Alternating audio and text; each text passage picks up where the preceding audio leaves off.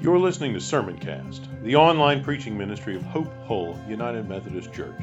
Be sure to visit us at hopehullumc.org/sermons, where you can subscribe to future episodes of Sermoncast and browse our archive of past messages. Thanks for tuning in. There's a saying that was popular a few decades ago among a number of Christians. Perhaps it still is. You've probably heard it. You may have said it. It goes like this Christians aren't perfect, just forgiven. A few of you remember this one from evangelical subculture a couple of decades ago. You could get a keychain. There were occasionally bumper stickers. Every now and then you'll see one on the interstate. The saying, the phrase is helpful in some ways and unhelpful in others. It's helpful in what it's getting at. It's trying to distance Christianity from a sort of legalistic, holier than thou form of religion, isn't it? Christians aren't perfect, just forgiven. We make mistakes, we don't get it all right. We're not like those Christians who kind of look down their nose at you and scoff at you and talk about you behind your back and your sins, and they're perfect and they're holy and you're a mess. We're not like that. If you have that bumper sticker, that's the message you're trying to send, right? We're not holier than thou Christians. That's commendable. The problem arises, though, in the sorts of implications that sentence, that condition, conditional sentence, that sentence makes, Christians aren't perfect, just forgiven, that contrasting sentence. The implications suggest that God is only, or at least primarily, concerned with forgiving sins.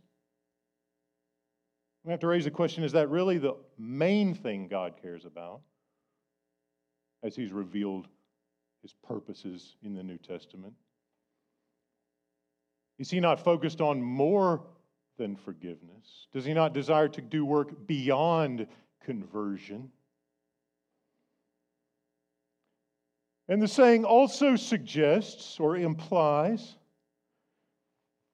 that human life, human beings made in the image of God, are inherently, essentially and irreversibly sinful. And we might think, well, aren't we? the problem with that arises when we look at Jesus, who is not only fully divine, but also fully human. And you could never say of Jesus, he's not perfect, just forgiven. Can we? So, whatever's true about Jesus and his humanity, and later John is going to say, when he appears, we shall be like him. If Jesus is the ideal human being, if Jesus sets the standard, this is what it means to be human, made in the image of God, then sin is a falling short of full human life, isn't it? If Jesus defines what it means to be a human being living into God's purposes, and he does,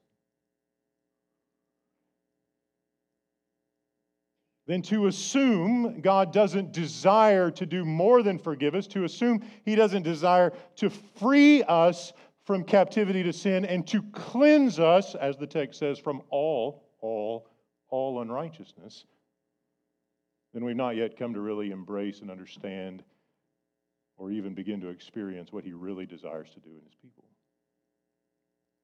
We're going to see for John that this further work, this deeper work, this more work, more than forgiveness, is the main thing God is interested in doing. Yes, He has to forgive sins because you can't cleanse people who are estranged from you. Yes, He has to reconcile us to himself because he can't make, he can't transform people who are distant and unrelated to him. Yes, forgiveness is essential, but it's not the whole story. And that's not to say that John doesn't have a robust view of sin. He insists all the way through like sin is a universal problem, isn't it? If anyone says they don't have any sin issues, they're liars, and the truth is not in them. So, how do we deal? So, he's got these two sentences that almost feel contradictory, and it's one right after the other at the beginning of chapter 2. My little children, I'm writing these things to you so that you may not sin. When was the last time someone said that to you? And then immediately after that, if anyone does sin, we have an advocate with the Father. And immediately before that, if anyone says they don't have any sin, they're liars. So if I say I don't have sin, I'm a liar, but you're writing these things so I stop sinning. How do we square that? How do those two sentences relate? How can he speak them in the same breath?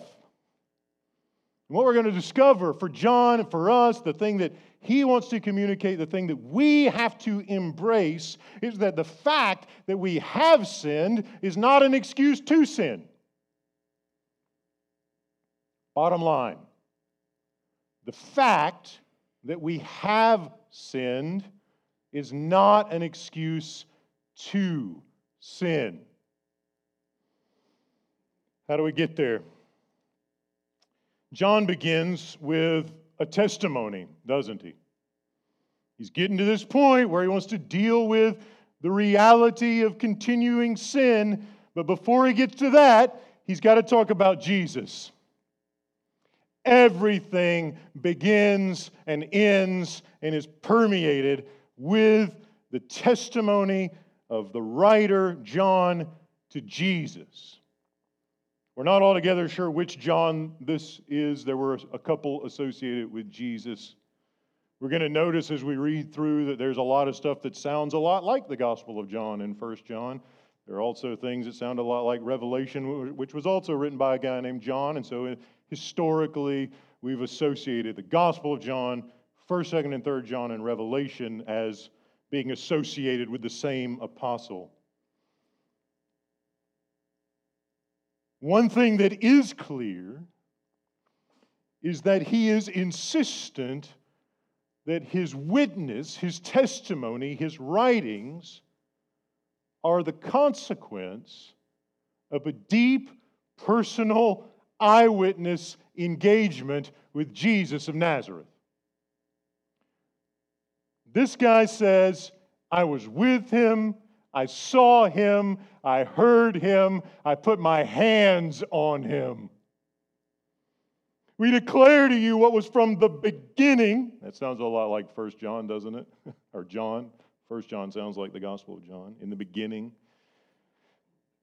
we declare to you what was from the beginning, what we have heard, what we have seen with our eyes, what we have looked at, and our hands have grasped.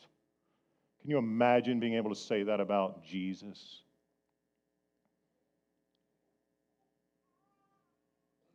The things that we have heard and seen and touched concerning the word of life, this life was revealed. We have seen it we testify to it and declare to you the eternal life that was with the Father and was revealed to us. He's talking about Jesus, isn't he? Jesus is life.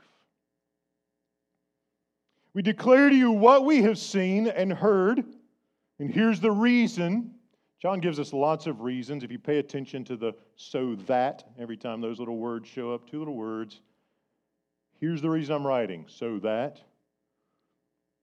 Here's the reason I'm telling you what I've seen and heard so that.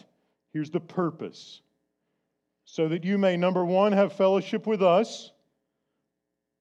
And our fellowship is with God, the Father, and His Son. So, number one, John wants fellowship. We're going to find out later on there are some folks who have broken fellowship. Get there in a couple of weeks. For now, he is reassuring his recipients I am writing pastorally to you to cultivate the gathered fellowship of the people of God. There's a horizontal dimension to that. Right? John's not just a, hey, me and Jesus got our own thing going. I don't need the church because I got Jesus. Instead, I'm writing to you so that we can have fellowship together, fellowship for encouragement, fellowship for strengthening, fellowship for correction. He's got some instructions for them. Fellowship to keep each other strong. And that fellowship that we have, we can call it horizontally, also has a vertical dimension. We are related to God. Our fellowship is with the Father and with His Son, Jesus Christ. And then he says another so that phrase. We are writing these things so that our joy may be complete. Here's what I want to emphasize at this moment. We're going to talk about sin in just a minute. We're going to do it because John's doing it and the text determines our sermon, right? Before John starts talking about sin issues, he is insistent that he is writing for the ultimate result of shared joy. He is writing so that the church, first century, 21st century, might participate in a fellowship with one another and with God in Christ that is primarily marked ultimately by joy. That's crucial because a lot of times when we start preaching about sin, things do not feel very joyful, do they? They get kind of depressing, they maybe get kind of legalistic, Maybe we slide into that holier than thou kind of feeling that we talked about a few minutes ago. John, that's not his direction. This is about your joy. Do you want joy? And we've got some things to talk about. Verse 5 this is the message we've heard from him, the message we proclaim to you God is light, in him there is no darkness at all. And this is his transition. He's been talking about God. You start with God, everything starts with God. The Bible is about God, Christianity is about God, the world is about God. We start with God. We start with us and our predicament or whatever we like our preferences. We're going to miss some things. John says, starting point, Jesus reveals God. In him is light. He is light. He is life. All of these things. And when we see his light, and when we see that in him there is no darkness, that ultimate, infinite, perfectly glorious, joyful light illumines our situation. So God is light. God is infinite in glory. He is life. And that's our proclamation life in Christ. Life is Christ. And that sheds light on us. Verse 6 If we say that we have fellowship with him while we're walking in the darkness, we lie and do not do what is true. So he moves from truth about God to truth about human beings. And this is the first of several conditional statements if this, then that. And they just kind of keep coming. And the statement is like, this is about fellowship. I've already told you, I'm writing so that you can have fellowship with us and with God. This is about fellowship. However, if we say that we have fellowship with Him, and our lives are marked by darkness, and He is light, then there's a fundamental contradiction there, a fundamental falseness about what's really true in us. For John, darkness, continued indulgence in sin is mutually exclusive with fellowship with God in Christ. So if we say that we have fellowship with Him while we're walking in darkness, we lie and do not do what is true. And we think, John, I thought this was about joy. That's heavy, not very encouraging. because I struggle with things and I'm not like, how do we deal with the issues, the shortcomings, the sin, the darkness? Verse 7 If we walk in the light as he himself is in the light, we have fellowship with one another. And the blood of Jesus, his son, cleanses us from all sin. So you've got this on the one hand, on the other hand, you've got this contrast. You've got this reality that's, that sin characterizes human life from the start. Right? We come into the world broken rebels. That's controversial for some reason. I don't really, I think I do understand why, but it seems self evident to me. I mean, take a look around. like, if you don't believe sin is a universal problem, watch the news. If you don't believe sin is a universal problem, watch some children. They're sweet sometimes, but they you don't have to teach them like to lie and cheat. they don't come into the world with a natural love of God. None of us come into the world with a natural love of God. John Wesley said, We come into the world, we'd rather, when we come into the world, we naturally would love a rock more than God. So we come into this world with this universal shared reality. That's why John says, if we say we have no sin, we deceive ourselves. Like everybody's got a past. Anybody got a past? Everybody's got a past. We have said things that hurt people. We have caused offense. We have insisted on our own way. All of us, at some point or another, have sinned. It's irrefutable, and I think it's empirically demonstrable. The reason it's controversial is because we don't like admitting it.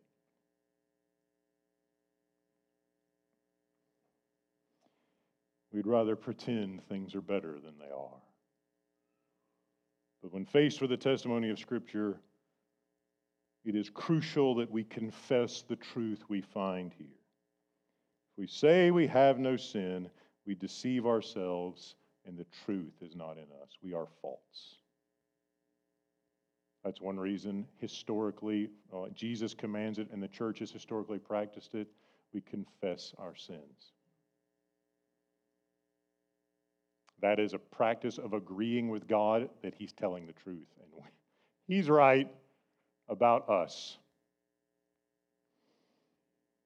Jesus comes to meet that problem.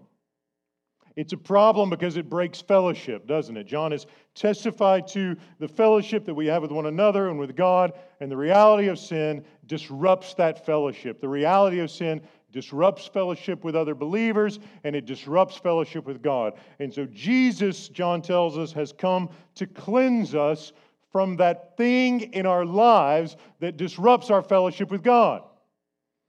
And he's not come to deal with part of it. He's not come to deal with most of it. John says multiple times he's come to deal with all of it. If we walk in the light as he is in the light, we have fellowship with one another, and the blood of Jesus cleanses us from half our sin. No. If we walk in the light as he is in the light, we have fellowship with one another, and the blood of Jesus cleanses us from most of our sin. No. The blood of Jesus, Scripture says, cleanses us from all our sin. And that means, even if there are parts of my life that are characterized by sin, it need not be so. If there are parts of our lives that are characterized by darkness, it need not be so. Jesus came to heal that, to cleanse it. Few minutes later, or uh, in the next verse, he's going to say, If we confess our sins, he's faithful. Remember, this is about his character. It's about the perfection of his character and the folly of ours. it's about the beauty of his character and the brokenness of ours. If we confess our sins, if we simply agree with Him about our depraved, needful state, He is faithful, He is just, righteous, and He will cleanse us. Once again, not from some of our unrighteousness, not from most of our unrighteousness, but from all. Take a minute and think about your unrighteousness. Again, you're like, I thought this was supposed to be about joy. My unrighteousness, not very joyful. Take a minute and think about all your unrighteousness. Now think about the unrighteousness of the people sitting around you. There's a lot of unrighteousness floating around, isn't there? Jesus came to set you free from that. Jesus came to heal that. Jesus came to restore it. And that means that a broken past is no excuse for a rebellious future.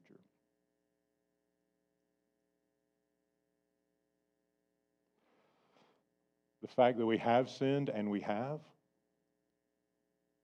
is no excuse to sin later. And maybe you're like the original readers and you're kind of thinking, I think I hear what he's saying. He sound, it sounds like he's saying Christians aren't supposed to sin. but we all know Christians aren't perfect, just forgiven, right? Because the keychain says so. Well, the question is, brothers and sisters, are we going to believe the bumper stickers or the Bible? Will we get our theology? Will we get our theology of salvation? Will we understand the work of Christ and his purposes from us from pop culture or scripture? And here's the way John pulls it together. He's like, You probably anticipated this, but let me just say it clearly and explicitly. I'm writing this so that you may not sin. I don't know how that makes you feel, but I struggle with that. I believe it, but I mean, wow. How do we take that on board? I mean, just let it sink in for a minute. The Bible says John, the apostle, who was with Jesus, who saw him, walked with him, spoke to him, heard from him, traveled with him, abandoned him, possibly, unless he's the John who stuck around at the end.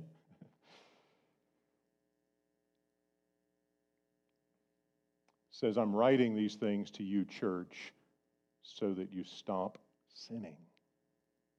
Doesn't mean you don't have a sin problem. Doesn't mean you're perfect in every possible way. It doesn't mean you are a paradigm of glory and holiness. It doesn't mean you don't need to confess your sin. It doesn't mean there are not problems to be dealt with. It doesn't mean you need to you don't need to grow some more, does it? Clearly, he thinks they need to grow some more. What is he saying? He is saying that the world, everyone, is subject to fallenness. That sin is original and it is universal. Nobody can say, I don't have sin. However, if sin is universal and if sin is original, Jesus has come to deal with the full scope of that. As far and as broad and as wide as our sin is, that's how broad and wide and beautiful the work of Jesus is. So, yeah, imagine your unrighteousness and then imagine your Savior. I'm reminded of the quote attributed to John Newton, who wrote Amazing Grace. Maybe you've heard it. I'm a great sinner. He is a great Savior. And this is one reason it's crucial for the church to follow the pattern of Scripture and have real conversations about the reality and the universal scope of sin. Because the better we understand how desperate our situation is, how deep our need is, and how broken we are not just broken, but rebellious The better we see that and the clearer we see that, the bigger Jesus is, and the more beautiful he is, and the more gracious he is, and the more joy he can bring. Because however big our sin is, his power, his transforming grace exceeds that. He doesn't just come close to dealing with our junk, he desires to deal with all of it. So for John, the fact that we have sinned is not an excuse to sin. We don't get to mess up and go, oh, well, I'm only human. Oh, I sinned, but hey, Christians aren't perfect, just forgiven. John's answer is if you sin, confess it and allow the light of God's perfect love to flood that place in your heart, in your mind, in your soul, in your be like to flood you in its entirety so that that does not characterize your life anymore.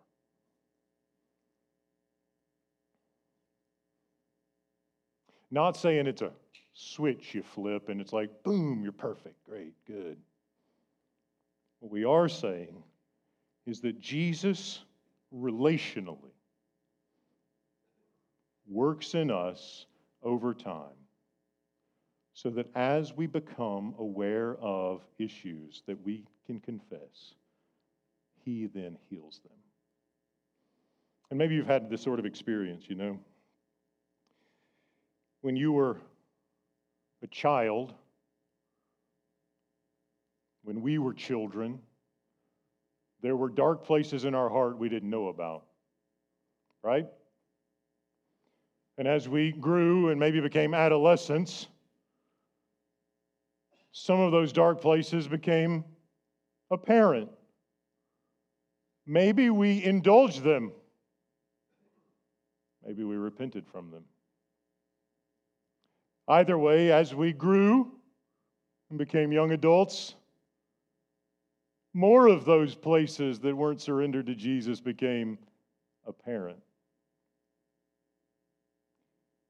And when they do, we can either obey Scripture and confess and experience His perfect love that cleanses us from that unrighteousness, or we can dig our heels in.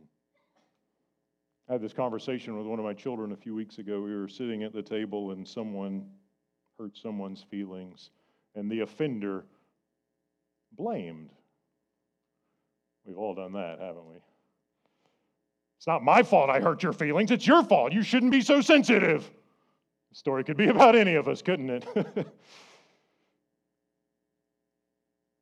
and the conversation we had was hey, listen, hang on, take it down a notch. I get you didn't mean to do it. I get that. Regardless of whether you intended to cause offense or hurt, you did. So now, in this moment, there's one way, one of two ways to proceed, and this is true for all of us. I didn't intend to sin. I didn't intend to hurt my brother or sister, familial or in Christ. But now that, but I have, and now that I know that, I'm responsible for confessing it, aren't I? I can do the other. I can dig my heels in and say, no, that's not my fault That's your fault. Or I can say, you know what? If I'd known that would be hurtful, I wouldn't have said it. I'm so sorry. I've sinned against you. Please forgive me. Which one of those does holiness look like?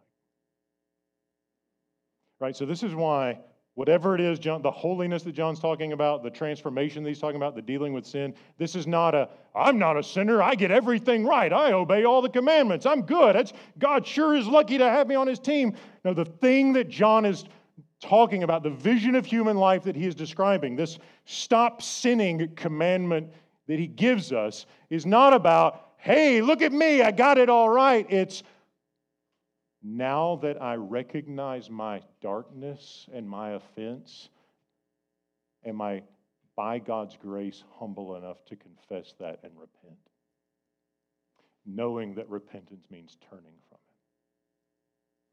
See the difference there? This is why, friends, some of the holiest men and women I know are the ones who are most deeply in tuned with their sin and their fallenness. The holiest people are the quickest to repent. We think about you got sin over here and you got holiness over here. And sin is just a part of life. And we have no idea what he's talking about when he says, I'm writing so this so that you may not sin, because we all know we're all a bunch of sinners. And holiness is impossible. That's what we are taught outside of Scripture, not in Scripture. Holiness is commanded on almost every page of the Bible.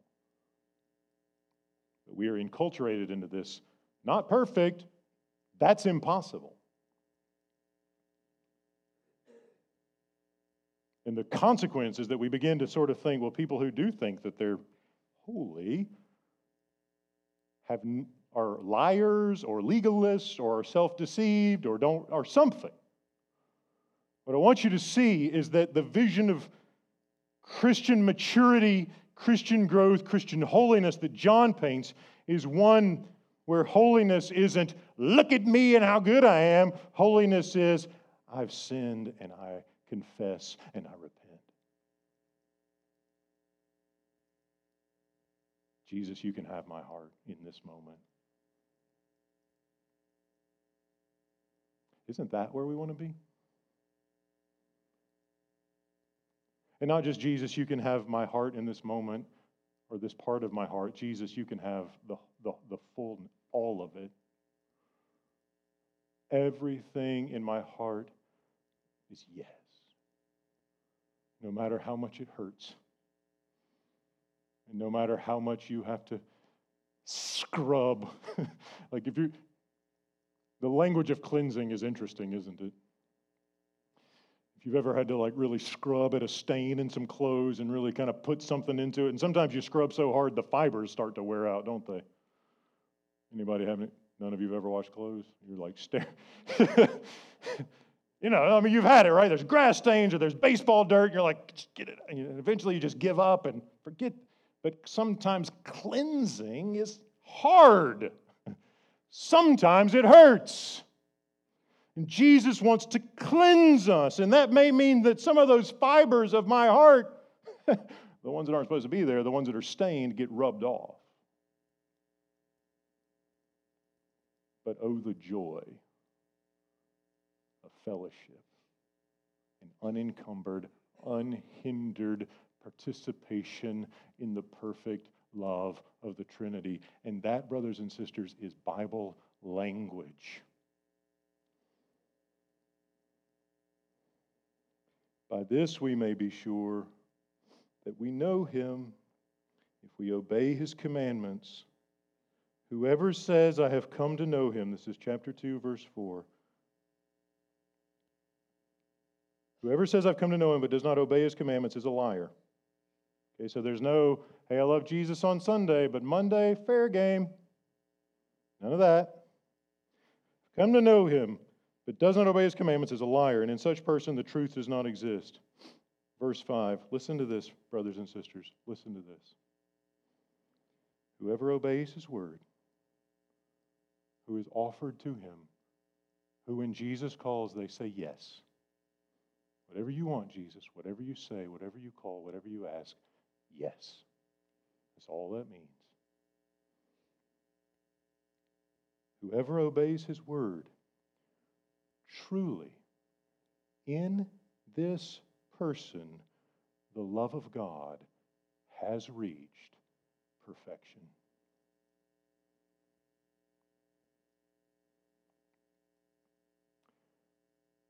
Do you want to experience God's love in such a way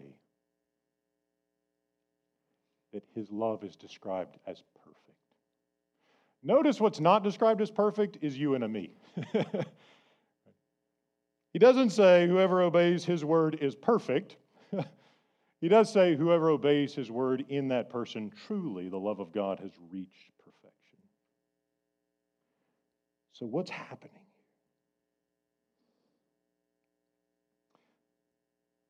John Oswalt will be with us in October. One of the early times I heard him preach, he used this example to illustrate this point. He said, Imagine a glass full of dirt. And imagine that glass full of dirt is your heart. And imagine what would happen if you take that glass full of dirt and put it under Niagara Falls. Niagara Falls is the love of God. How long is that glass going to be filled with dirt? that water, the love of God, the perfect love of God, is going to flood it and fill it. And after a moment of being flooded and filled with the perfect love of God, what happens to that dirt? It gets cleansed, it gets lifted, it gets pushed over the rim, and very shortly, very soon, there's nothing left but pure, clean water. This is why the Apostle Paul can talk about hope and love being poured into our hearts.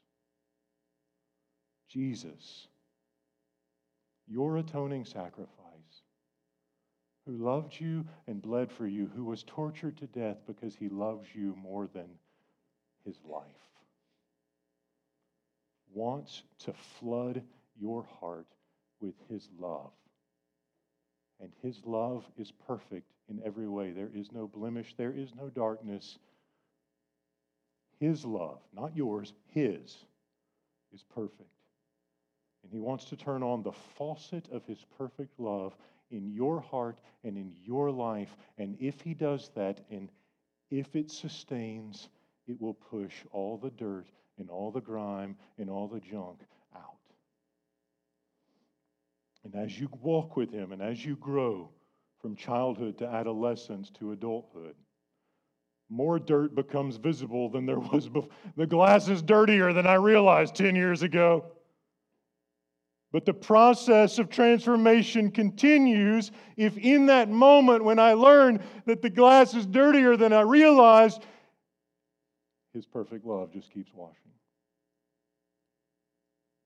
Extra rinse.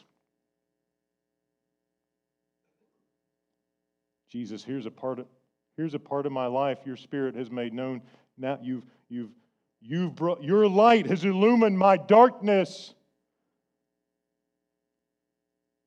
And I don't want my fellowship with you to be disrupted. I don't want my joy to be incomplete. So, won't you bring your perfect love to that dirty place and cleanse it? That's why the fact that we have sinned is not an excuse to sin. Yeah, we're not perfect. We have a record, we all have a spiritual rap sheet all have sinned and fall short of the glory of God.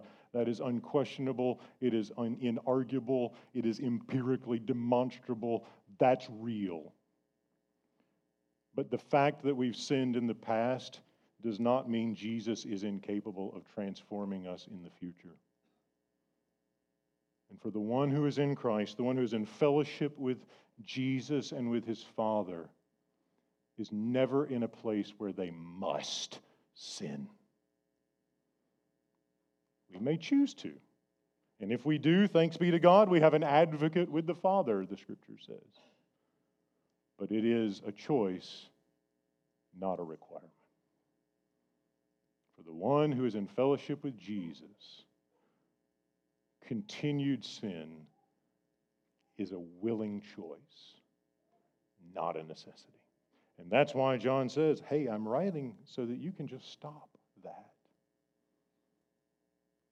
And as things come to your attention, you can say yes to Jesus. I remember as an adolescent hearing the Christians aren't perfect, just forgiven mantra and thinking, you know, there's got to be more to it than this. Do we really, really, do we really need 66 books to communicate something that will fit on a keychain. There's got to be more to it. There has to be more. Is Jesus really just show up and die and bleed and suffer so that I can continually, for the rest of my life, just struggle along under the weight of conviction and burden and sin and darkness? Did he really come into the world as the true light so that I can live in darkness? There's got to be more to it than that. And through the years, I have heard countless others testify to the same thing. There's got to be more. And somewhere along the way in college, some very wise pastors said, if you want more, if you want to know what the more is, here's the path you need to take. Here are the books you need to read that will open the scriptures to you in ways that have not been opened before. Here are the texts. Here's what they mean. Here's how good Jesus is. Here's what he wants to do. And, brothers and sisters, what a joy it is to be able to testify and say, There is more. Jesus wants to do more than forgive your sins and leave you a slave to them. He wants to cleanse you and me from all unrighteousness. And He will be about that work as long as we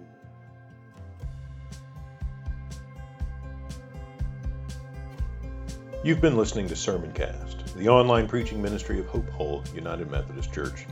If you enjoyed this message, consider sharing it with a few friends. Remember to visit us at hopehullumc.org/sermons and subscribe to get notified when new content is posted. Thanks for listening.